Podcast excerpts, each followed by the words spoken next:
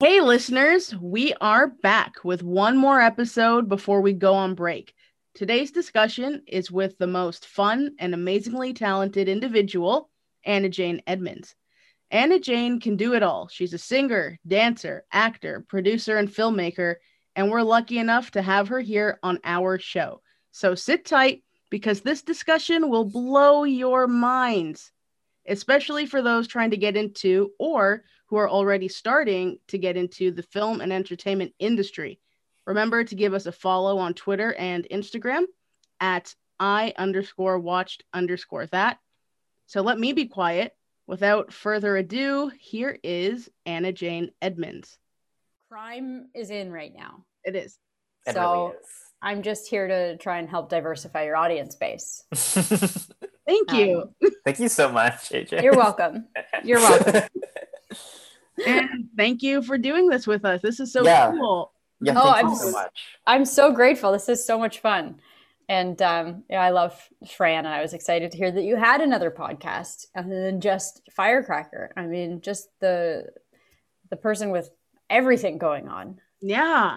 Another one. It's fun. It's cool. TV shows, movies, fly murders. What else do you? What else can we cover? You want to talk about audition tactics? That's what that is. Self tape, Ah. anybody? Self-taping. Oh. I'm waiting for someone to ask me if I'm a meteorologist. No one's asked yet. Well, I will. I will do that. It'll be in here and then I'll I'll ask that. But Kyle can start. We can get into it. I think yes. Sure. very fun. Yes. So AJ, tell us about yourself. Where'd you grow up? Yeah, so I, I was born in Kingston, Oh, Ontario. So I'm just about, you know, two and a half hours out of Toronto. But I grew up in a very unique way. So I was born in Kingston. Uh, biologically, I'm the firstborn of two to my parents. And then um, because my parents are such incredible people, um, when I was 11, I became the middle of three Mm. because my mom worked internationally. So a good portion of my childhood was actually traveling with my mom uh, around Europe. So she was part of uh, a Queen's University program that was putting rehabilitation centers in countries that were being affected by war. So specifically Ah. Bosnia, Croatia, Serbia, Albania, and Kosovo uh, in the 90s. And so I got an older sister when I was 11, and she was just 17 or 18 when she joined us, and she had been my mom's translator. And then, um, yeah, when I was 20, I got another younger brother. So I became the second of four. And he's from north of Kingston.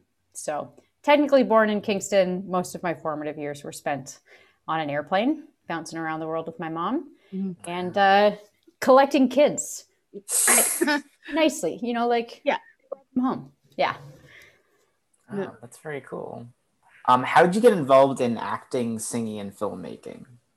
Yeah, so I have this very distinct memory of being six, and my dad is, I'm going to date myself. My father was reading a newspaper at the kitchen table, and um, he just sort of asked if I wanted to take piano.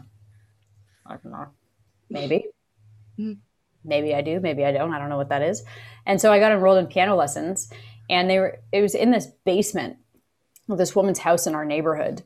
Um, and there were like 10 pianos and she was teaching all these little kids who were just like plunking away and um, while i was there i guess i showed some sort of interest in singing to the music that we were playing and this she didn't actually teach uh, any vocals um, and um, so i was then you know, my parents looked around Kingston. They found another vocal coach. I was about seven, got involved in musical theater, started training with this woman. I trained with her from when I was seven until I was 17 uh, when I moved away from home. So I did musical theater all throughout my childhood, um, starting in The Wizard of Oz. And I had, I think I was in a show every year until I graduated high school and went to Randolph, where I did more musical theater. Wow. That's awesome. Yeah. yeah so i was always surrounded by the arts like i uh, when i was in high school a really close friend of mine was making his first feature because that's what you do at, at 14 Yeah. uh, nick arnold was making a feature called the vicious circle which was about bullying in high school and it was like a 152 page script which all of us that work in film now know that like you never make a 152 page script but he did and i was his assistant director and i did a bit of script development with him I say with air quotes because I was 14. 14 or 15. Um, yeah, we worked on the Vicious Circle, and then I ended up composing music with a friend of mine in high school for a documentary he made. So we did a lot of entertainment based things mm-hmm. in high school. It's always been something inside of me has always wanted to entertain. Oh, that's so cute. Yeah, that's amazing. um, Kyle, before you go on to your next one, mm-hmm. hearing you did musical theater, what was like, what was your favorite production to do? Mm. Wizard of Oz, I've done it twice, and it is my favorite movie, and it's my favorite musical. Um, I never got to play Dorothy, but I was always like I was her understudy once. so close. Like I've never wanted anyone to like be physically hurt before, but I did kind of hope that she might get like the stomach flu. Never happened.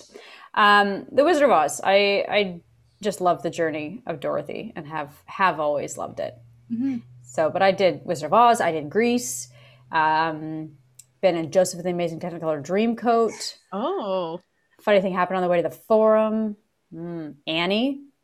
No, oh. no, I wasn't in Annie. no, okay. I wanted to be in Annie. I'm like, what was that other one I was in? Oliver, the one name show. Oh. Oliver, I was in. Oh, okay. Yeah, yeah. It was quite a mixed bag. Peter Pan. That's another one. Oh, nice. Wow. That's yeah. fun. Yes.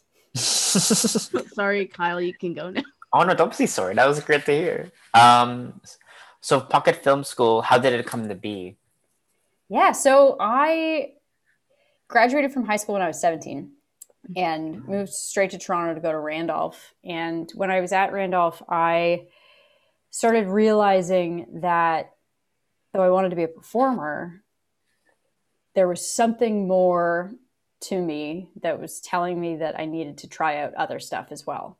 And um, I was just really curious outside of being a performer, like what else do people in entertainment do? Like, how do you how do you uh, continue investing in a career and not exclusively rely on uh, a career as an actor? I'll be honest, that was also rooted in the fact that I'm not a customer service person.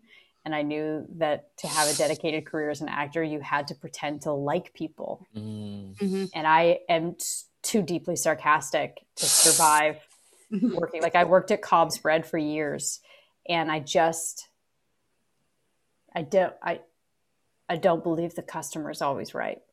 So, anyways, I, I went to university and um, I got a I got a degree in media and the public interest, which was studying essentially how film affects cultural psyches and how narrative film can be really dangerous to the human mind, depending oh. on the story that's being told. So, I was fascinated by war movies during times of war or war movies that come out just afterwards and how when you made it a narrative, it shifted people's perception of reality. Whereas if it's a documentary, it's almost like it's a political conversation. Mm-hmm. And someone is, there's one person on one side and there's another person on the other. Whereas when it's narrative, it's less political and more entertainment. And when you make something entertainment, it becomes less real. And then the situation that's being covered risks not being engaged with in in a really important manner. So that's what I studied at university. It was a bit dark, I'll be honest, mm-hmm. but um, it ended up being foundational for me as I entered my career as a producer because I kept thinking back to the type of movies I wanted to make and the narrative things that were um, affecting people and what people watched and why. And so throughout my career as a producer, I've always liked investing time in others who are just entering the field or are curious.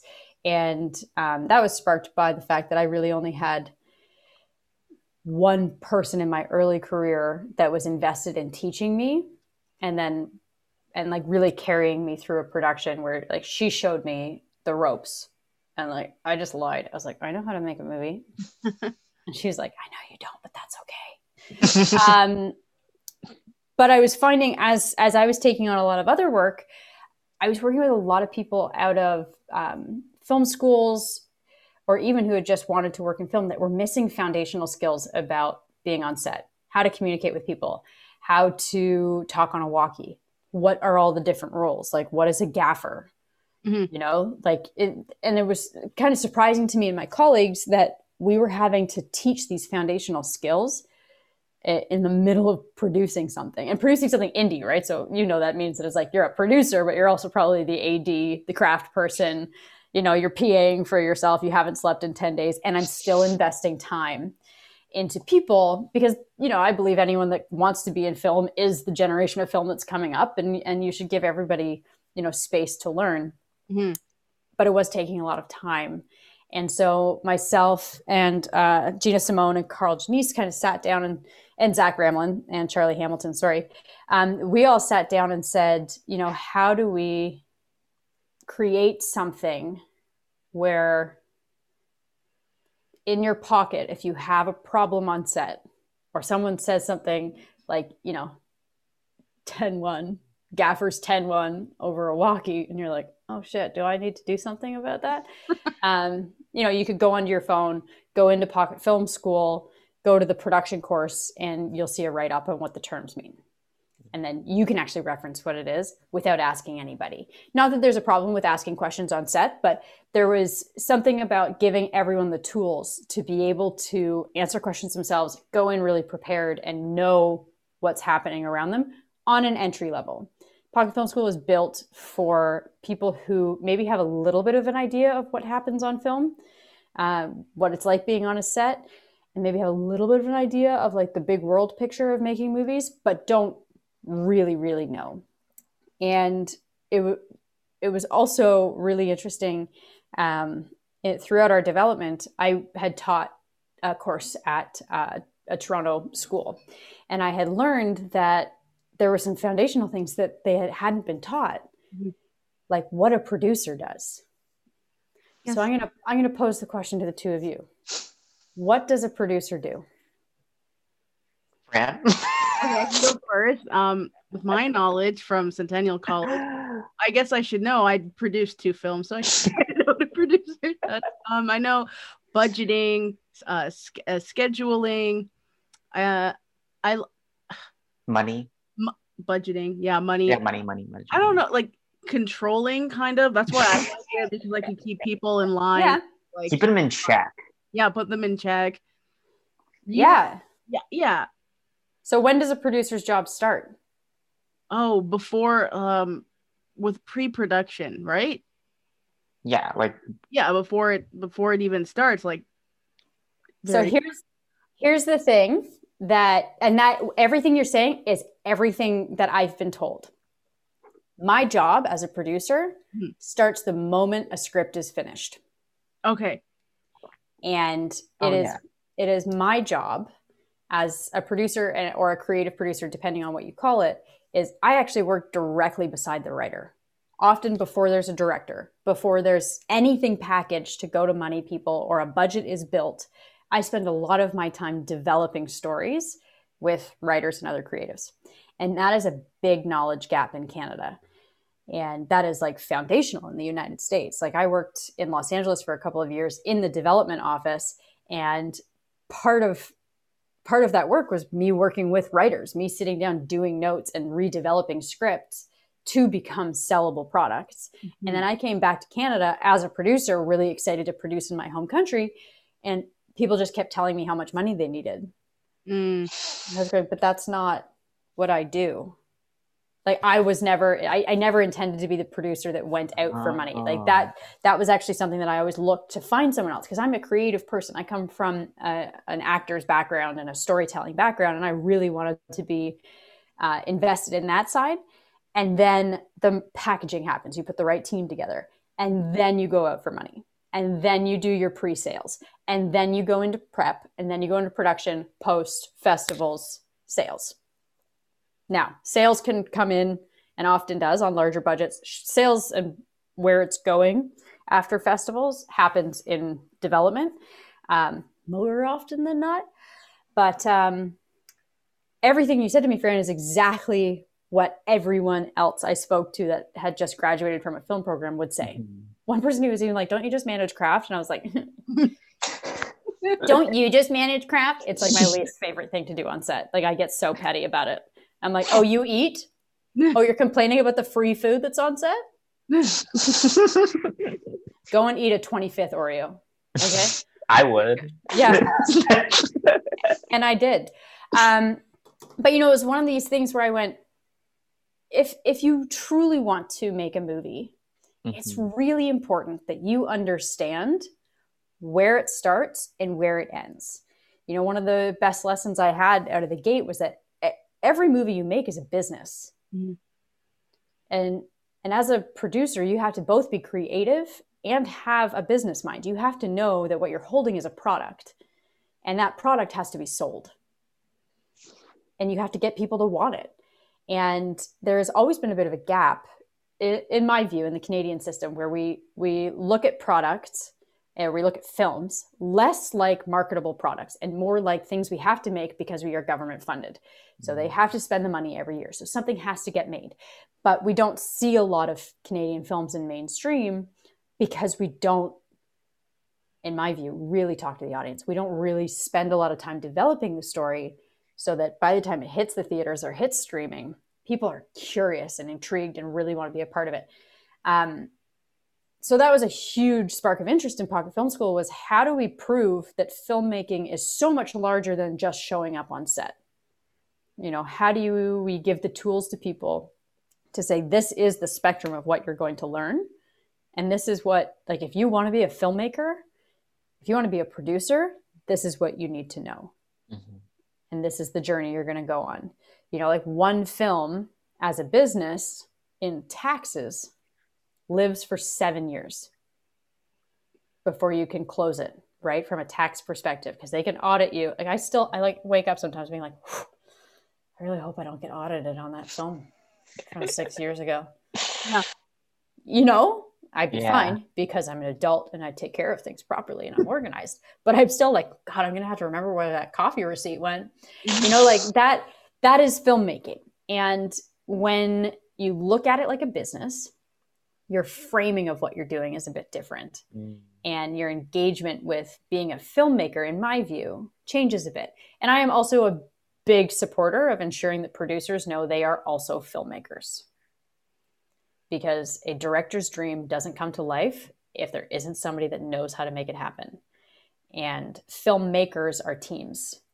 And that was another thing that was really important in Pocket Film School is the foundation of our school, of the course you take, is the collaboration element. It's like filmmaking, un- unless you're leaning into being a YouTuber, which is incredible. I mean, the things that YouTubers do blow my mind mm-hmm. the the solo uh, filming that they're able to do, the like all encompassing mm-hmm. work. Like Zach Ramelin, who's on our team, um, he's a is an incredible filmmaker, and he's very very good on his own. He leans more into that than he does into collaborative filmmaking now because it's something that he's found a lot of comfort in. Whereas the three of us that are still managing Pocket Film School are like really collaborative people. Mm-hmm. Like I thrive off working on a team. Mm-hmm. I I much prefer looking at a film as a journey you're about to go on with a group of people than a one-off thing that's going to happen. You know, it's a big investment making a movie, whether you're making a one-minute short or you're making a two-hour feature. You know, you have to put the right team together. You have to know how to communicate, and you have to know how to really work with people and that's that's a key foundational trait of a good producer is knowing how to put together an effective team that, was a very long answer to where did that was a, that's a great from. answer i like i love that it was a fun answer i think we learned a lot as recent graduates we also learned a little bit more that maybe kind of went over our heads or they, maybe they missed the boat a little bit i don't know but um, it was a great answer we Good. And it's not about missing the boat, right? There are so many aspects to film. It is impossible to learn them all until your hands are in inside a film and like inside a film with people that don't have the same knowledge as you like that's the other thing is there are films you make at school or films you make when you're a teenager with people that you know mm-hmm. that's one way of making movies and it's very effective and it's a great way as a head of department now, so a producer, a director, cinematographer, to sort of come up with your style. But where the real collaborative world sets in is when you start hiring people that you've never met before. Yeah. You start building a team outside of your comfort zone. And, you know, how do you build a really good team? How do you get people to believe in you? Because as all of us know, the first couple movies you make have no money. yeah. Yeah. So like you're like, hello, I pay in hugs and high fives, and you know what's the phrase? Uh, it'll it'll look great on your reel. You want to know what an electrician doesn't have? A reel. what? They don't need it because their skill set is like you know. All right. Do you know how to work with lights and electricity? Yeah.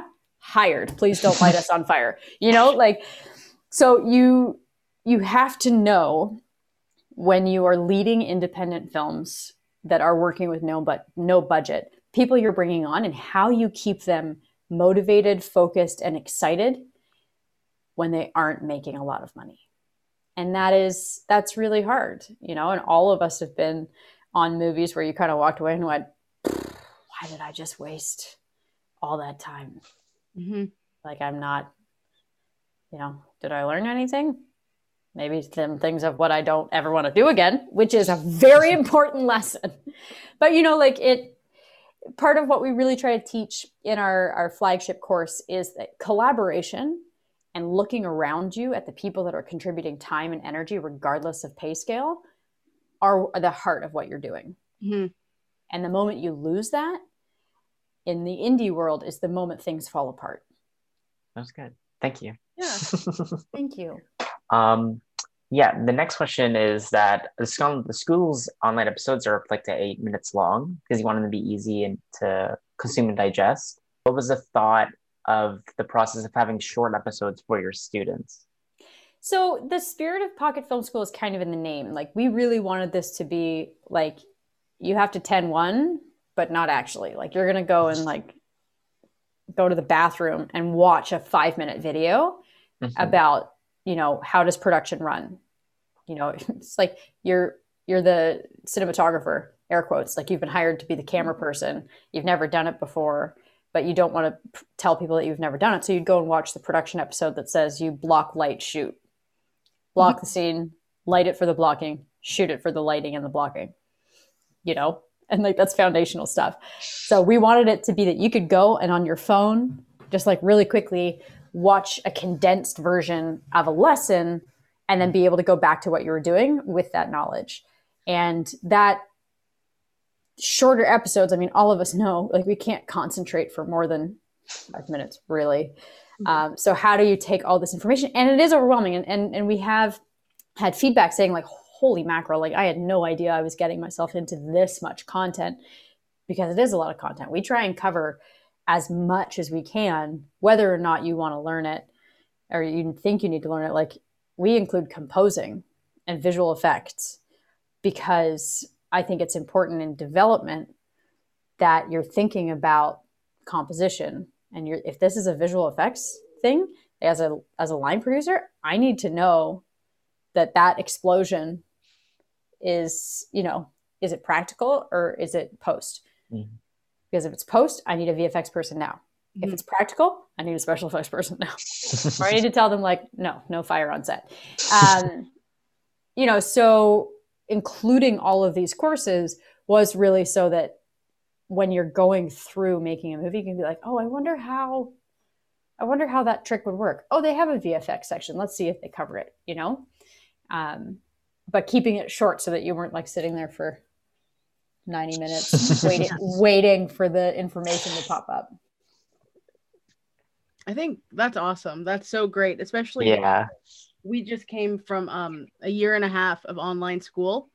So like I mean it's very different because this is like for like on the go stuff, but even like we had some teachers who would give us modules and it would be like over, Hours. over an hour and we're just sitting there like did we miss the thing? Did we just learn it? Did we did it come up yet? You know, and it's so I think that's awesome and it fits the name pocket like it's in your pocket. I like yeah, that's good. that. We really tried to lean into that and you know we wanted we wanted it to be a memorable name. We Mm. wanted it to be something literal and something that kind of made us laugh as well right? And um, you know I, I took one online course at university and I I took one that required engagement. It was a course about second life. So like you had to go in and have an avatar. You had to Oh. experience second life. Like the entire course literally was hosted in second life So like you had no like it, it, I didn't I never would have survived. I am so proud and impressed with anybody that got through school in the last 18 months because I for sure would have been like just tearing up textbooks and going like I give up. Um, so I'm I'm so impressed because the spirit of what we did was like let's keep it short because none of us have ever like we would never sit down for more than like 15 minutes to watch something even 15 minutes is like, oh my god. It's a stretch, you know? it's a stretch. That's like 15 TikToks. Depending on the length, that could be, yeah, it could be from like 15 to 20, 30. Yeah, unless you get stuck in a live loop. And oh. then all of a sudden you're just like, why am I in this person's house? I never wanted this. why am I watching this man eat? Why has he been mm. fasting for 23 hours and I'm watching him pour mustard on watermelon? Ew. That's gross right? But yeah. But you get me. I do get you. Yeah. um. So previously, you mentioned that you're not a meteorologist, and this no. green screen behind you, which is blue, which is cool, is yeah. used for self tapes and stuff. Indeed. You want to talk? Indeed, it is. Sure, I can. It's from Amazon. It was very oh. affordable. No. Um, yeah, so that's a little self tape alien setup back there. So part of my journey over the last 12 years since I graduated from Randolph, um, I moved right into film. Mm-hmm. And it, it was partially because the economic crisis had just hit. And mm-hmm. I knew that the first thing that gets pulled uh, in any kind of economic downturn were the arts. Yeah. And uh, I also had all these other curiosities, but I, I, did know that I needed to expand my horizons. So, uh, of course, I went to university, and time moves really quickly. I've I've always been an entertainer at heart. I've always been an actor and a singer and a dancer. And so, over the last twelve years, I've done it here and there. I, I dance a lot at like salsa bars, and I would like, mm.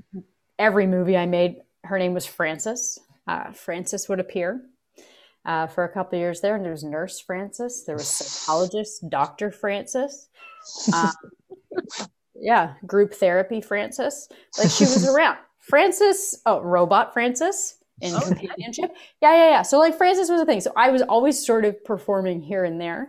Mm. Um, but about two years ago, I just sort of sat back and you know what? Producing in Canada is really hard, and you have to be willing to be known as the person that gets money and not have as much development time. And it, it I was losing the creativity that I loved about being a filmmaker. And so I mm. sort of sat back and went, I have Pocket Film School and I'm really proud of it. And if I'm going to produce, then I, I need to be doing it as a sustenance mm-hmm. instead of a love for it. So, though I really love producing content, I have sort of fallen back on wanting to produce features or wanting to pr- produce TV exclusively and really make more space because all of us know that once you focus on one thing, other things start to be a little more challenging to give time to. And I really wanted to give time to my performance. So um, I sort of pulled back on my narrative producing. I produce commercials because they're whip quick. You get to work with some really cool teams. It lasts a day. Mm-hmm. It is an excellent avenue uh, to pay rent there's a roof over my head, uh, and it it gives me the freedom to do self tapes and to audition for things and to get back into entertaining as a performer, which is something that, like I said, I've been dabbling here and there with Frances, but we've put Frances away for now. Now, now I am just me. Uh, so yeah, that's uh, that's why I have that meteorologist screen you know? it's cool. It makes for conversation. It is. Well listen i moved to a small town uh, when when the pandemic hit i decided mm. that uh, i have too much hair to be in a bachelor apartment in a city. I just needed to be outside. You know what i mean? Like i had to get out. So i, I found this tiny little house up in port perry. I'm in like the the burbs. Mm-hmm. the burbs. She in the burbs right now. And let me just give you a sense of how burby it is and this will tie into meteorology. I'm out for a walk with my dog. Uh-huh. There are a couple neighbors. Also, keeping in mind, myself and my my boyfriend Curtis bring the average age down by about half a century. here, right? So we have some cute neighbors. I run into one of them on my walk, and he goes, "Oh, um, you work in TV?" And I was like, Sure. It's not wrong. I do make broadcast TV commercials. Okay. Like, what happened to the weather girl on CTV? And I was like, I just know what you think. I was like, gosh, are, I don't know. Are we worried? He goes, well, she just disappeared. I'm sorry. Um, I don't really know the career trajectory of a meteorologist on broadcast television. She goes, oh no, they're not meteorologists. They just do the weather. oh. Well, Okay. today I've learned something, and um, it's nice to see you. So Come on, AJ, you don't know what happened to the weather girl? I don't know. I don't. I don't even know who he's talking about. I kind of want to know what happened. I'm like, well, I'm like, are we worried? Is this a scandal? Like, what? It was just more like she's probably gotten another job, and if she wasn't a meteorologist, maybe she didn't want to tell the weather anymore because she wanted to be, you know, on a different. She wanted to be sitting at the View or beside Marilyn Denis and not Yeah. pointing at you know rain clouds. They do more than that, of course, but yeah. So that's a little slice of life That's- from uh, my current reality outside these That's walls. fun. That's exciting. Anyways, I should show him this picture and tell him I'm the new meteorologist. Oh, CTV. they might believe you. He might. They have no idea. I make movies. Oh, have I seen one? I don't know. Do you watch movies? well, Maybe you have. Before we get into like the actual other questions, um, Yeah. I was on Twitter one day and I saw this commercial and it was like I can't remember, but it was like this thing for teeth. And then you were there, and I'm like, oh my god, it's AJ. Yes. It's so cool. For a solid six weeks, I was spamming, and I had no idea. I was like, "Oh, cool! Booked a job. Sweet, sweet, sweet, sweet, sweet." and it was everywhere. Twitter, Wow. and like that's really cool like as a performer it, it felt really great um but i had no idea. And it was for the ontario dental association. So i had people that i haven't talked to in years being like can you stop spamming my twitter feed? And i was like go to the dentist. Yep Yeah. clearly the algorithm is telling you something. It's not my fault okay? That the oda really is not buying toothpaste from an illegal vendor on amazon. That's all they're saying. Anyways yes that was me. You're welcome. That was great. You did spam. Like there was like maybe a few weeks where all I saw was the commercial. Yeah, you're welcome. oh, yes. so you do movies, and there's one called Poor Agnes. Yes. Um, murder type of a movie. Tell us about it. What like what's it about? Yeah. Poor Agnes is one of those films that sit in the um, category of things I'm very proud of. So we had very little budget, um, less than a commercial, much less than a commercial would get.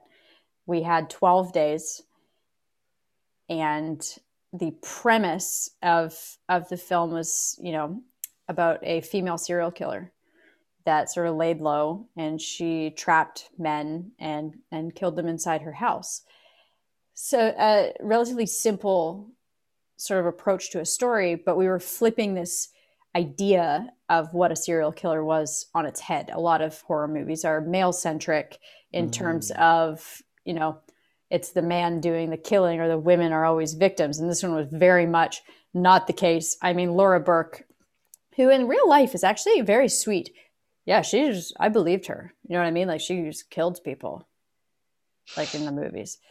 But um, poor Agnes did really well. We uh, drove to Thunder Bay, shot the entire thing in Thunder Bay over the course of two weeks.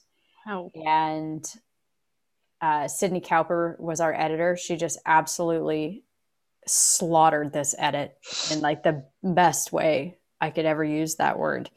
And the way she and she formulated the story and Navin Ramaswaran was our director and, and the two of them were able to put it together where it was a really effective and terrifying movie to watch.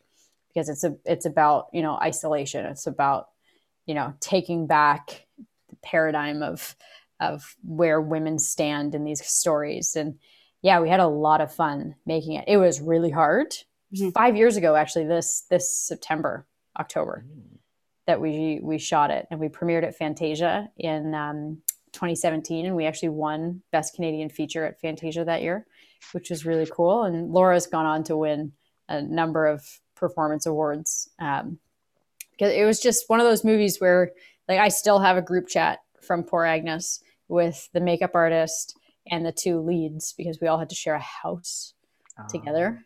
We all we all lived together, and we still have a group chat oh. going that we still talk to each other because you know we, we created this bond over the fact that uh, we were doing something insane. Mm-hmm. and I was the line producer. I was the AD. Um, I was training students out of the college in Thunder Bay. They were our PAs and and our technicians. You know, like we went up there with it was me, uh, my co-producer who was also production managing, my uh, director, DP, a first AC, and three actors, and a makeup artist who was also our wardrobe person uh, on this on site. There were nine of us that went up, and then we collected people. Um, people that work in audio in Thunder Bay came out. Um, and we had students from the college mm-hmm. come and help us out. So I did a lot of training on the day. I did, but like we're talking like 16, 17 hour days yeah. in a farmhouse in Thunder Bay, which if you've never been to Thunder Bay, it's such a beautiful place when you look at it, but it's very quiet. Mm-hmm and it's like the perfect place to make a horror movie. but like you know, this movie, it's the it's not the actual movie you think about on films like that in the indie world. At least for me, it's the people you were surrounded by. I think I've probably already said this. Like, you know, I I was really grateful. Oh, our, our writer came as well. There, I knew there were ten of us. Um, you know, like it it was the people. It was the fact that our makeup artist Megan Fraser and and myself slept in the open basement or she was on the pullout or on a blow up mattress and I literally slept at her feet on a smaller blow up mattress. And like the two actors had the upstairs bedroom and then there was one other bedroom that went to our first AC. And like that's how we lived. You know what I mean? Mm-hmm. Um, oh, our production designer came too. Oh shit, I'm gonna have to list them out again. It's fine.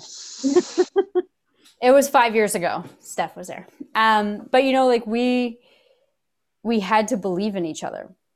Mm-hmm. We had to they had to trust me. That was another thing. Is there was a huge element of when you're leading an indie film like Poor Agnes, you have to ensure that everyone that's following you trusts that you're going to take care of them.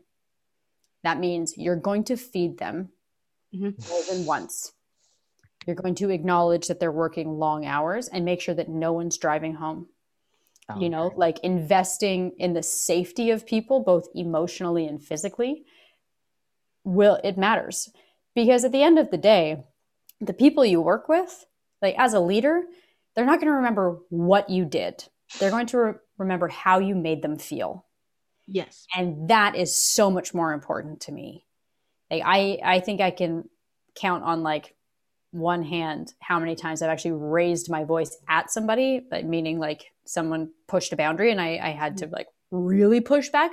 But usually I really dislike that approach because I don't want to be remembered as someone that yells.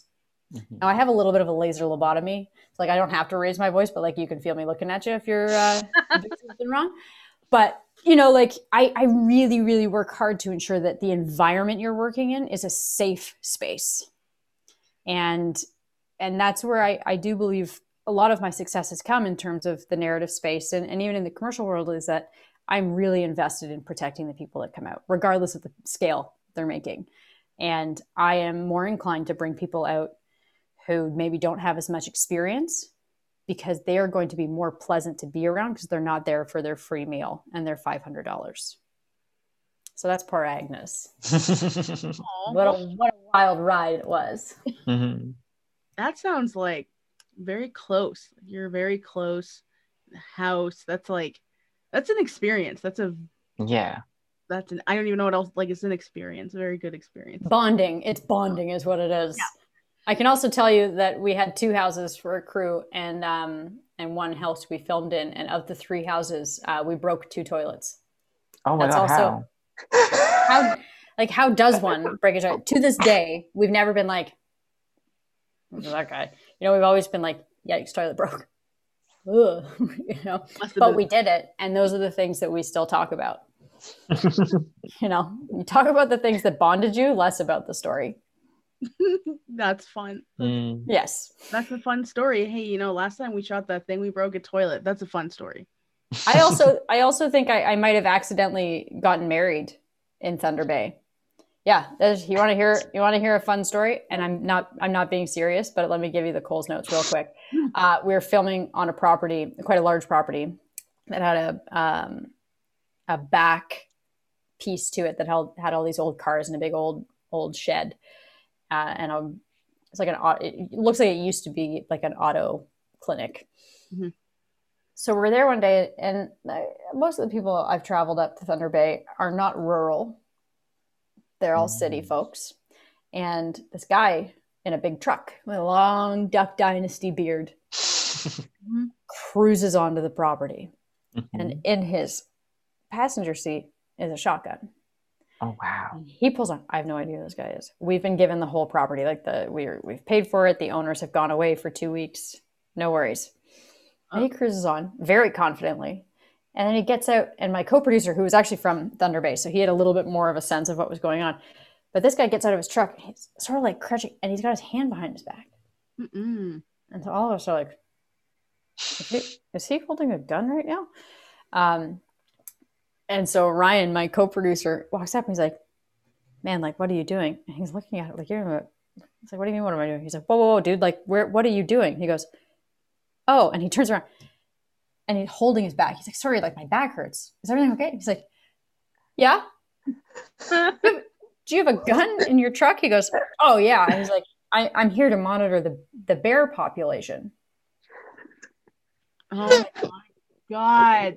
Like, okay, I'd like some more details, please. Um, he's like, yeah, yeah. So I, I just post up in this little shed and I'm, I'm here to monitor. I'm like, cool, dude. Be free. Well, I don't- cool. So anyways, we go back inside. We start setting up. Periodically, I look out the window and this guy's got pumpkins that he's filling with seeds and literally lining down the driveway, like our exit from this farm. And so I walk outside and I'm like, hi, question. Um, this looks like you're baiting them. Yeah.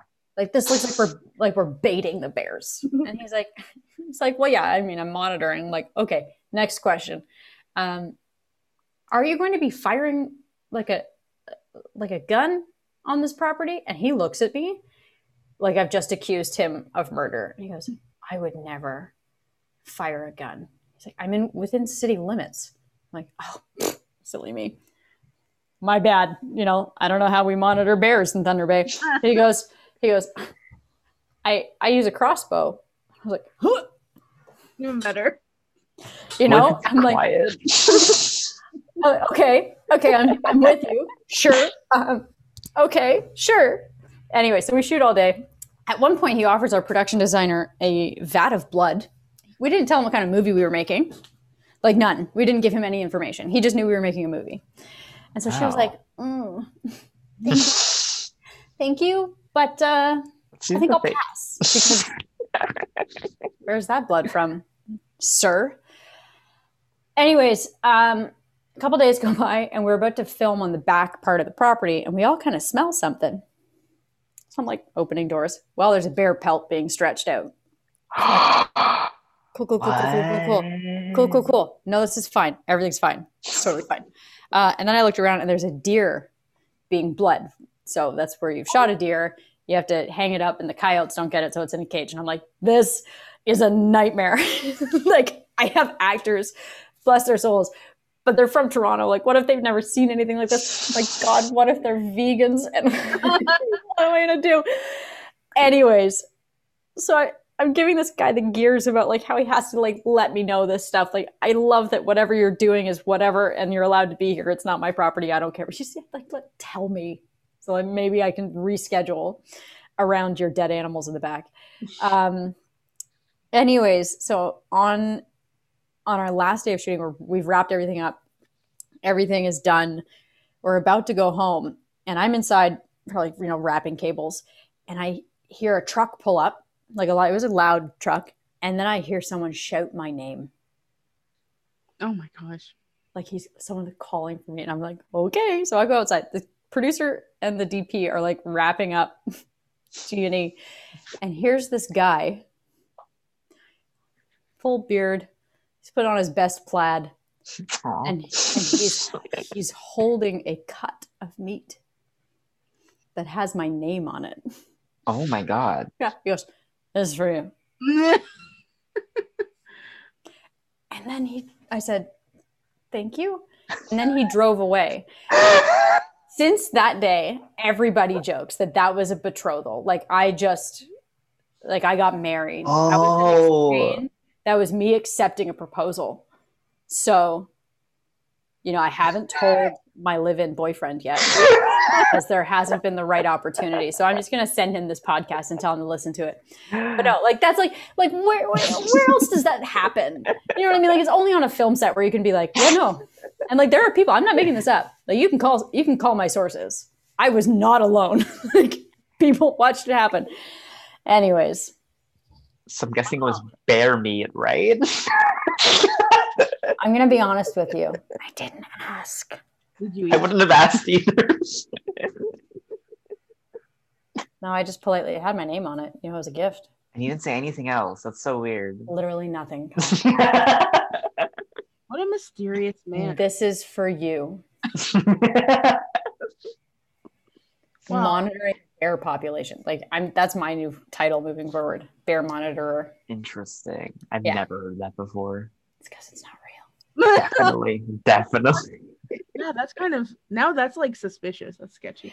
I mean, listen, it is Thunder Bay. It's rural. Hunting is very normal there, and it's very uh, healthy for the environment up there. And so I know what he was doing, but from the inside out, I was like, "This is a very strange." Yeah. Like, there are no life skills I was given as a kid to know how to interact with this situation. Not at all. So you're just going to get sarcasm and curiosity.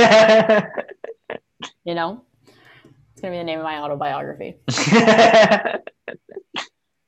I think that's a perfect story and note to wrap up the interview. Except like like wrap up the interview interview. But since we're called I watched that and we usually talk about what we watched, what have you been watching lately, you know? Ooh, what have I been watching lately? Um, because TikTok went totally alive with it, I did watch some of Sex Life Ah, me too. Out of pure curiosity. Now I need to know if it's a prosthetic, so that's going to be some wasted time on the internet. oh. Um, what else have I been watching? I watched. I like. I really like Iliza Shlesinger. I hope I'm saying her name right. The comedian. She just had a movie come out um, that was really good. Uh, I'm a. I'm a big Superstore fan. I watch a lot of Superstore. I watch a lot of Parks and Rec. Oh my god, yeah. Um, I'm a big fan of the like 20 minute sitcom Mhm. because life moves so fast. Like you should just watch something really quickly that makes you laugh and makes you feel good and move on. And I, I think the writing on Superstore is so, so underrated. Like it is such a funny show. It's exceptionally diverse. You know, like it, it's so well done. So I think that that would be my answer. That and I'm watching a lot of it's F1 season. So Formula One for those of us that don't pay Okay. attention. Yeah, I know. I know what it is. I've heard someone actually say that they watch it though. Yeah. Oh, like someone openly admit it. Yeah, I never seen. I am who I am. You know, I'm uh, I got a couple different angles to me. Um, but yeah, that's that, and I'm watching Charlotte Dobre on YouTube. If you want to watch some like hysterical ten minute, she's great. Her and Julie Nolke. Okay. Give those give those ladies some love. Oh, yeah, I know that. I know that person. Yeah. I do not. I will check them out. You uh. That's so you think it's a prosthetic, maybe. Yeah, I do. I just, I just I just have no idea what's happening right now. No, Kyle, you want to know. So you're gonna go to this episode and you're gonna watch this scene. I encourage you to watch it with your parents if they're around. I ho- I'd rather not. I avoid it as much as possible, actually. Episode Mhm. three, 19 minutes in, I think. 1950. I hate myself. Do you know how many things I need to remember? Do you have any idea how much work all of us are sitting on, staring at things I need to memorize, names I need to know, and that's what's taking up. That's the, the time code you remember. like that is what is living rent free in the front of my brain instead of say a call time for a shoot. yeah, Kyle, watch it alone. Just saying. Well, this has been great. Yeah. Thank you both so much for having me out. Well, yeah, thank fun. you. This is so cool. It's like I see you over there, and now you're like here. It's awesome. That makes sense. And, and so I am. Oh, it, will leave everyone to wonder what over there is. Come find me over there. I'll see you over there. Well, thank you, AJ. Uh, I was going to say Anna Jane. AJ, okay, yeah. Thank you, AJ. It was great. Both are right. it was great to have you. We appreciate it. Your time is um, precious, so thank you. Thank you both. This was really fun. Yeah, thank you so much, AJ. That was amazing. Thank you. That was our interview with Anna Jade Edmonds. Thank you for joining us on this episode, and thank you to Winnie Wong for making this possible. For real, Fern and I will be back. We'll be going on break, but we'll be back soon with a new season full of MCU dedicated episodes. Don't forget us. We'll be back.